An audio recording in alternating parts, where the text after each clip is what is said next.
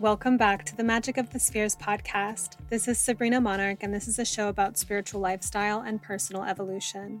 I'm an evolutionary astrologer, a clairvoyant, and a thought leader, and I started this podcast to have eclectic and impactful conversations about astrology as well as all things spiritual and personal development. Welcome if you're new here. What you're about to listen to is an audio version of a video forecast that I shared to my YouTube channel, Sabrina Monarch, so you can also find me there. This podcast is a place where I share interview conversations with magical and inspiring people. I share solo episodes, creative writing, and I also share these weekly forecasts that I write. So I invite you to tune in and enjoy this transmission about the astrology of the week ahead.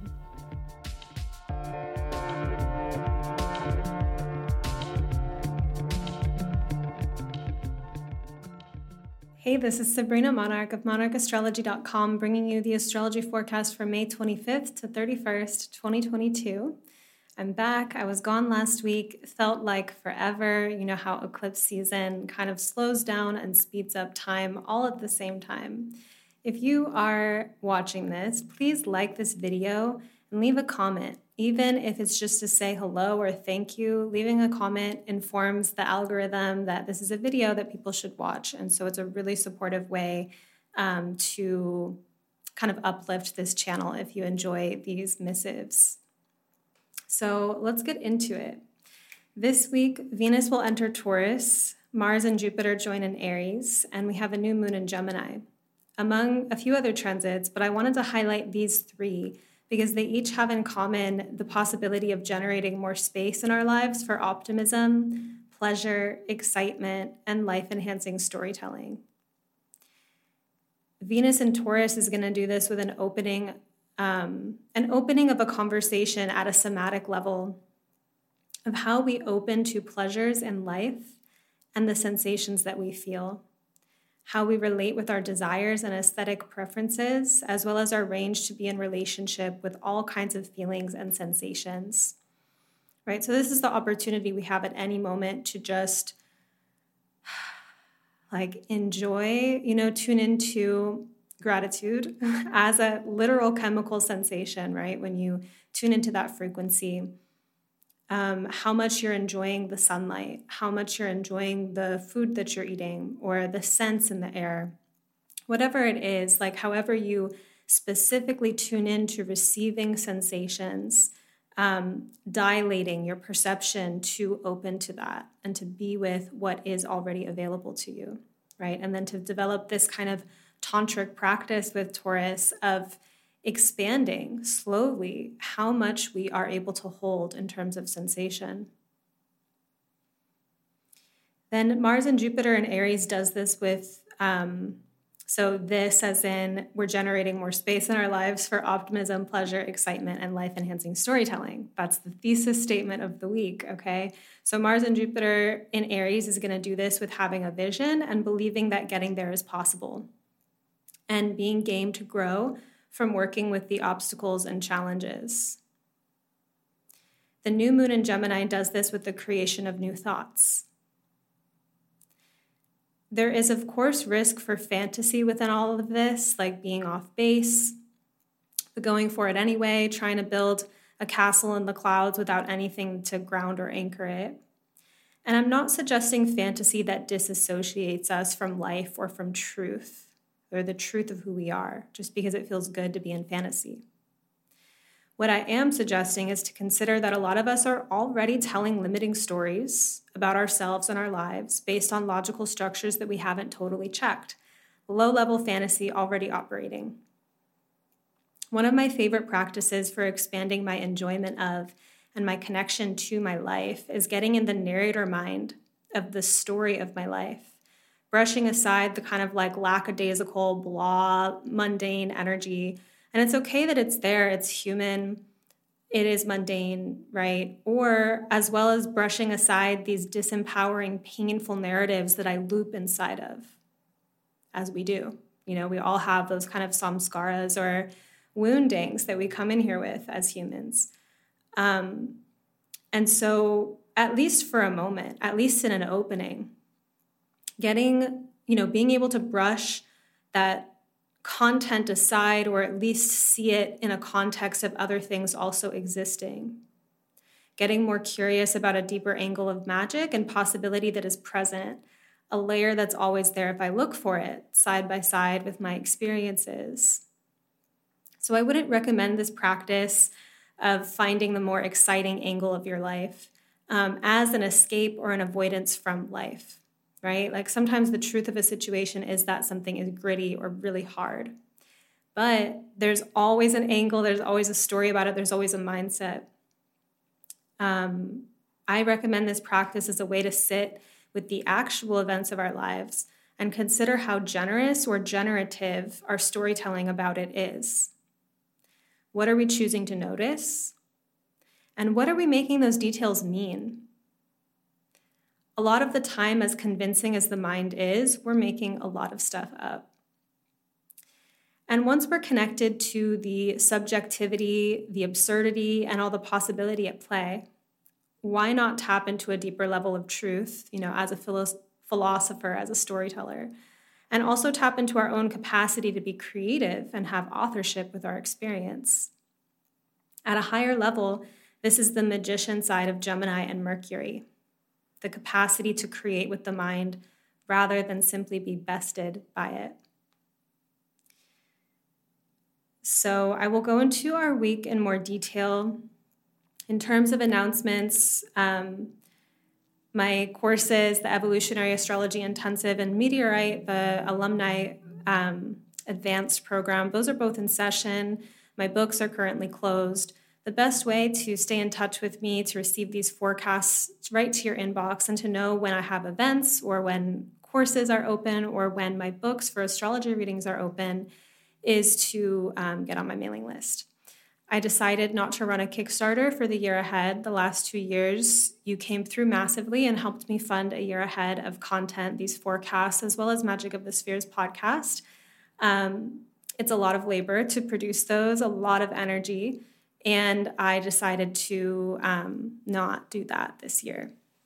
I will still be, you know, creating offerings and inviting you to work with me, um, but not in this kind of big, a bunch of offerings at once Kickstarter format this year. But thank you so much for your support. And as I was saying at the beginning, when you like these videos or do other things to share um, my work with your friends, those are really great ways to support this channel too. And then the other announcement is that I've been working on a piece of creative writing, an audio novella called Hungry Ghosts of Paradise that is on Magic of the Spheres podcast. I have been getting what I call a lot of casual acclaim for it in terms of people writing me about it, which I do invite you if you're tuning in to share with me how the story affects you.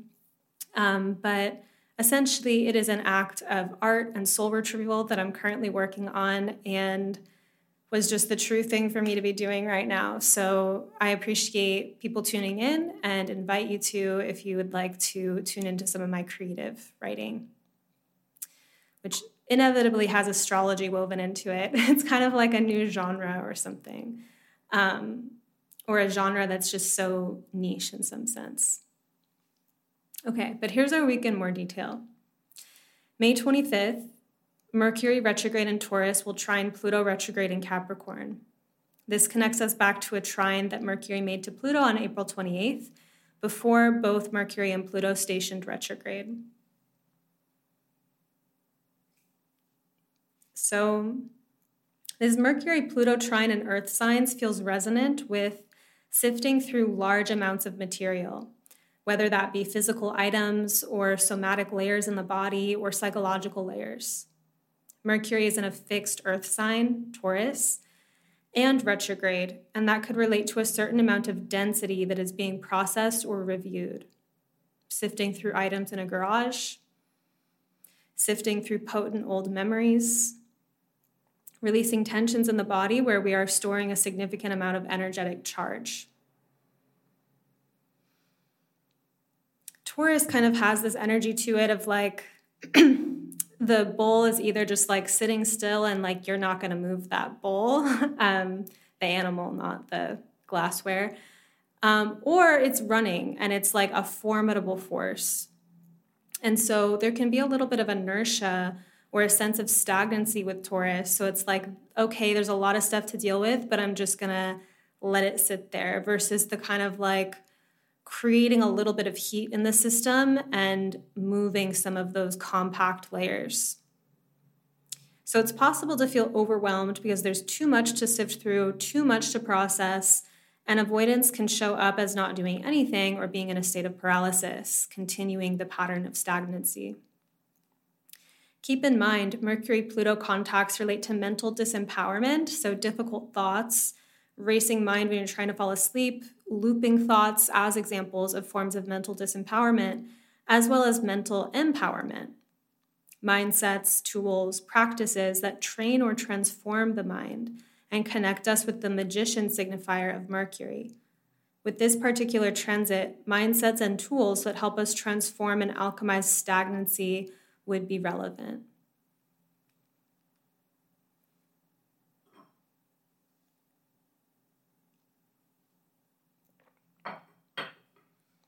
May 26th, Venus in Aries will square Pluto retrograde in Capricorn. Oh, I'm noticing I forgot to put the degrees, um, so forgive me. I'm just going to share them without that this week because they're not in here. So Venus, but it's going to be like the later degrees. I think it will probably be like 28 degrees of Aries and Capricorn. So this is the first quarter square between Pluto and Venus, marking a cardinal turning point around action, taking a leap, making a move of some kind within the context of intimacy and empowerment within relationship. Relationship, we can remember, is not just partnership or friendship or human to human relationship. Relationship is literally relationship with anything, an energy, a concept, with life itself, right? And how we are in reciprocal relationship, how we influence and are influenced by. That's the nature of relationship. And at a kind of like shamanic perspective, everything is relationship. So if we're looking at Venus Pluto and this thing around like taking a leap, making some kind of action, first quarter is about this kind of crisis of action. It's like how we're making moves or taking action within the context of relationship, where it's like there's a subtle tension in the field and someone is taking the action of naming it, right? Or, yeah, that's a good enough example. We'll leave it at that. So, to the extent that desires or frustrations within our depth psyche are more repressed or depressed, Venus and Aries' burst of fiery assertiveness, once out, may be more extreme or aggressive than the situation calls for, right? Like when things are really repressed and then they blast open, there's a kind of, um, sometimes it's like a really extra kind of energy in that opening because of the, you know, the spring loaded coil effect. So, if we notice ourselves having more reactivity in relationship or more extreme impulses that we may manage to control, like I'm ready to freak out, but I'm holding it together because I know how to behave, kind of energy, um, there's a fertile tension here revealing itself, right? Because it's not just about one or the other, of like, okay, I'm just gonna be curled up in a tight ball and behave or I'm just going to let it all out and just spew all of my ideas in this like totally unhinged way. Right? It's like, why is there that judgment or that depression or repression of those impulses in the first place? That might be something that's getting worked or turned a little bit right now. So, the fertility of this tension is personal in nature but some examples could be resentment revealing to us a place where we didn't set boundaries or ask for what we really wanted. Um, anger showing us that we desire something um, to change or we're ready to embody more of our power in a situation. Shame revealing ways to us that we don't approve of our own humanity and so on, right? Like, what's the deeper plutonic read of the fiery hot energy that's coming up? sometimes we need reflection too. Like it might be um, kind of like shadow content, Pluto. So it's material that we don't totally see. Venus Pluto can relate to the ways we want to experience catharsis in matters of intimacy or sensual fulfillment. This can be channeled in beneficial and life enhancing ways. It can help to be honest with ourselves around what our most true, vulnerable desires are and to act from the place of that thread. When we are disconnected from our own desire, we are more susceptible to reaching at big, flashy things that we think we are supposed to want. There's an alchemy in the true desire. It can be subtle. It's whatever size, whatever energy that we're ready for. Another way to read this square is that there may be conflicting drives between progress and impulse and forward momentum. So, Aries, right? Like I have this itch, something's coming through me that wants to emerge. Um, that versus caution, Capricorn, versus how these psychic orientations are more integrated in the psyche, like meaningful, well considered risk, right? Like having, like feeling like we've got ourselves, we have our own back as we take a meaningful, life enhancing risk, trusting and really holding ourselves when it's time to jump. Then May 28th, Venus enters Taurus, Venus will stay in Taurus until her Gemini ingress on June 22nd, right after the summer solstice. So, this brings Venus to her home sign, the earth side of Venus, where we deepen and discover our relationship with sensual pleasure, as well as our energetic capacity to receive that which we desire. Taurus is alternately a very receptive sign and prone to being hard headed and stubborn and not actually very receptive. Think of the difference between fertile, rich soil that is dark, damp, and loose to the touch versus dry, cracked soil that is hard and can only be broken up with some kind of garden tool. When a person, you know, as an example, is new to accepting money for their business or services directly, there's a process of opening to that as a reality and being able to receive amounts of money without contracting or saying, you know, no, no, and like offering all these add ins or discounts. This energetic can also show up as accepting a compliment without shrinking away or saying something self deprecating as a gut response, right? Or feeling a pleasurable sensation and opening to that sensation as opposed to going straight to the mind, thinking about a to do list or some reason that we feel guilty. And what I think, you know, the a key that I might offer about that process of opening when it comes to receptivity is just developing almost like a meditative practice with sensation and going slow, Taurus, right? Like it doesn't have to be a huge shock to the system. It can be um, a simple activity of taking a moment in your day to do like a sensory meditation when you're um, drinking water to like really feel the temperature of the water and feel it um, enter your body, right? Or to go outside and feel the way the skin or the air is on your skin. Um, to give yourself like an oil massage or something and to be with yourself and your sensations. Um, any of those things become this really fertile ground for getting into the body, and the resistance is going to be going up to the mind, thinking about other things, not necessarily wanting to receive those sensations or be in that space. And that as far as I understand, happens for deeply embodied people. It's not just like people arrive to this place of always being able to receive everything, there's always expansion. Um, and so that expansion comes from being with where we're at and expanding the capacity to be with it as opposed to splitting off, dissociating, going somewhere else. I really think about this too for like um, for gratitude or for like being open to the good things in life, being open to good fortune. Um, you know, I like to daydream as a a way to kind of drift off to sleep. And that kind of like energetic neural pathway channel of thinking about all these good things that could happen. We're thinking about all the things I'm excited about or all the things I'm grateful for.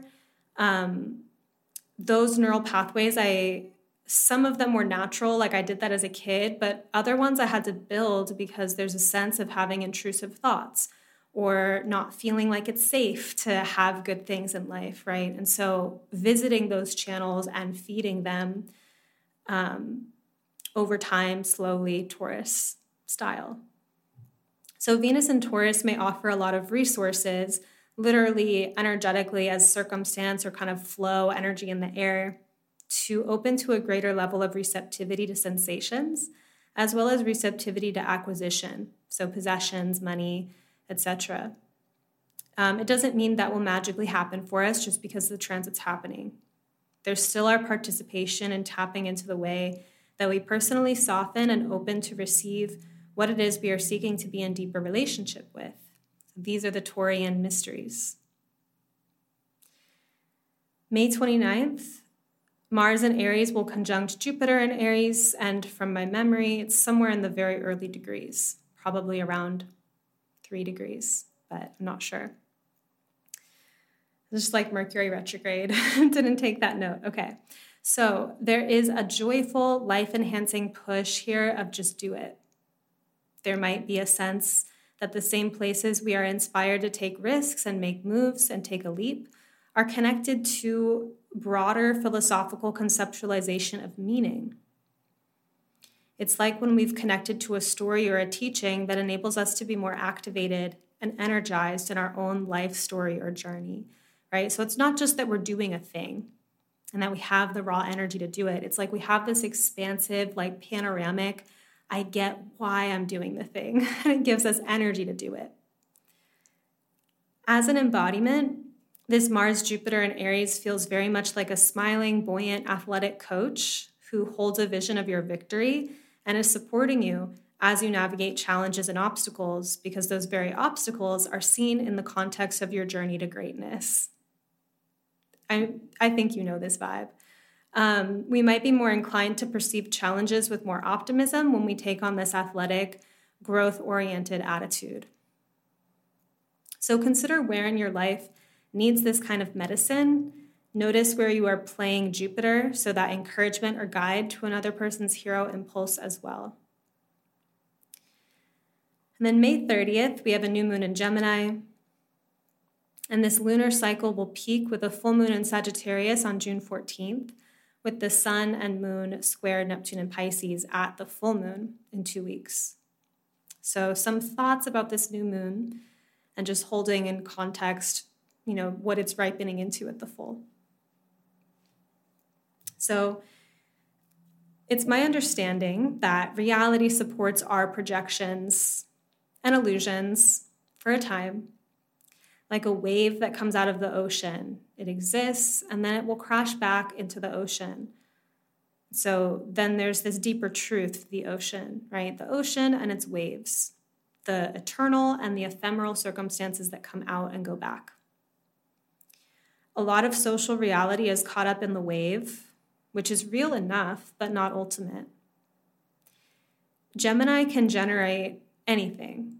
It's our connection to the magician archetype, where we can will things into being with our words, proclaim, I am, fill in the blank, work with mantras, or more complexly tell stories about who we are, develop logic about who we are and what is a likely outcome in life for us, what's possible for us based on the evidence that we've collected and deduced a logical judgment from that evidence. Mental novelty not only opens up new doors in our experience, but new doors in the cosmos, the animating field of reality that participates in our creativity. So, the challenge and pitfall of people's relationship with the Gemini domain of life, and I'm not speaking necessarily here of your Gemini placements or people who are Geminis, the Gemini area of life, the Gemini experience. So, the challenge and pitfall of this is taking subjective logical structures at face value and subconsciously identifying with logical structures that scaffold in place a limiting or even delusional slash out of touch reality. We all do this. Like, I don't know, it's pretty rare. It'd be like some ascended master who's like here, who's maybe not playing into this. And even so, they're still a human, so they have their ways. Um, most people are telling stories about themselves or telling stories to themselves about reality, about themselves, about other people, about what's possible. And these stories are logical, but not true. The gift of our relationship with Gemini is to become a little bit more fluid and flexible about the kinds of thoughts and stories we choose to participate with, recognizing the difference between truth, what is, what has that deeper resonance, and where there is some flex, where one can decide to tell a different story about what is possible in their own life and have a different experience due to the shift in subconscious orientation, becoming awake in our mental fantasies and thinking, interesting that I only see two options in this scenario, and both of those options are terrible. Might there be a third or fourth or fifth thing, option? And beginning to generate life enhancing novelty, new thoughts, new opportunities that are delightful and create more fun or space in reality. New thoughts that give us more acrobatic agility to navigate shifting the complex limitations of our lives. And this isn't even necessarily about looking away from something unpleasant, just being like, well, that doesn't exist. Let me look over there. But finding a new facet of our relationship with that obstacle or challenge in our experience, as well as the possibility of where we could maybe transition into. So, for fun, see if you can come up with some thoughts this new moon in Gemini um, that excite or enliven you. Gemini is like a reporter and can take an infinite number of angles on the reality, right? If I ask you how your day was, you could tell me a thousand different stories. Maybe the first three that you try are like a certain kind of way, but if you really got creative, there are many different angles you could take, and the day suddenly becomes psychedelic and infinite. What evidence are you picking up to tell your story? So, if you were telling a story about your day, who you are, where can you find greater liberty and delight? A beautiful thought courting the periphery of your mind. So, this is what I have for you for the week. Please, if you haven't already, leave a comment. Let me know what resonated with you, or just say thank you or say hello. And I will see you again soon. Thank you for listening. If you've been enjoying this podcast and you have something to say about it, I would love to read your review on Apple Podcasts or iTunes. If you take a screenshot of your review before you click submit and email it to me at sabrina at monarchastrology.com, I'll send you a resource library about creating and elevating your reality. This library contains several hours of content about the intersection between kind of create your reality teachings and astrology and it includes one of my favorite talks I've ever given called Leo and the Evolution of Alternate Realities.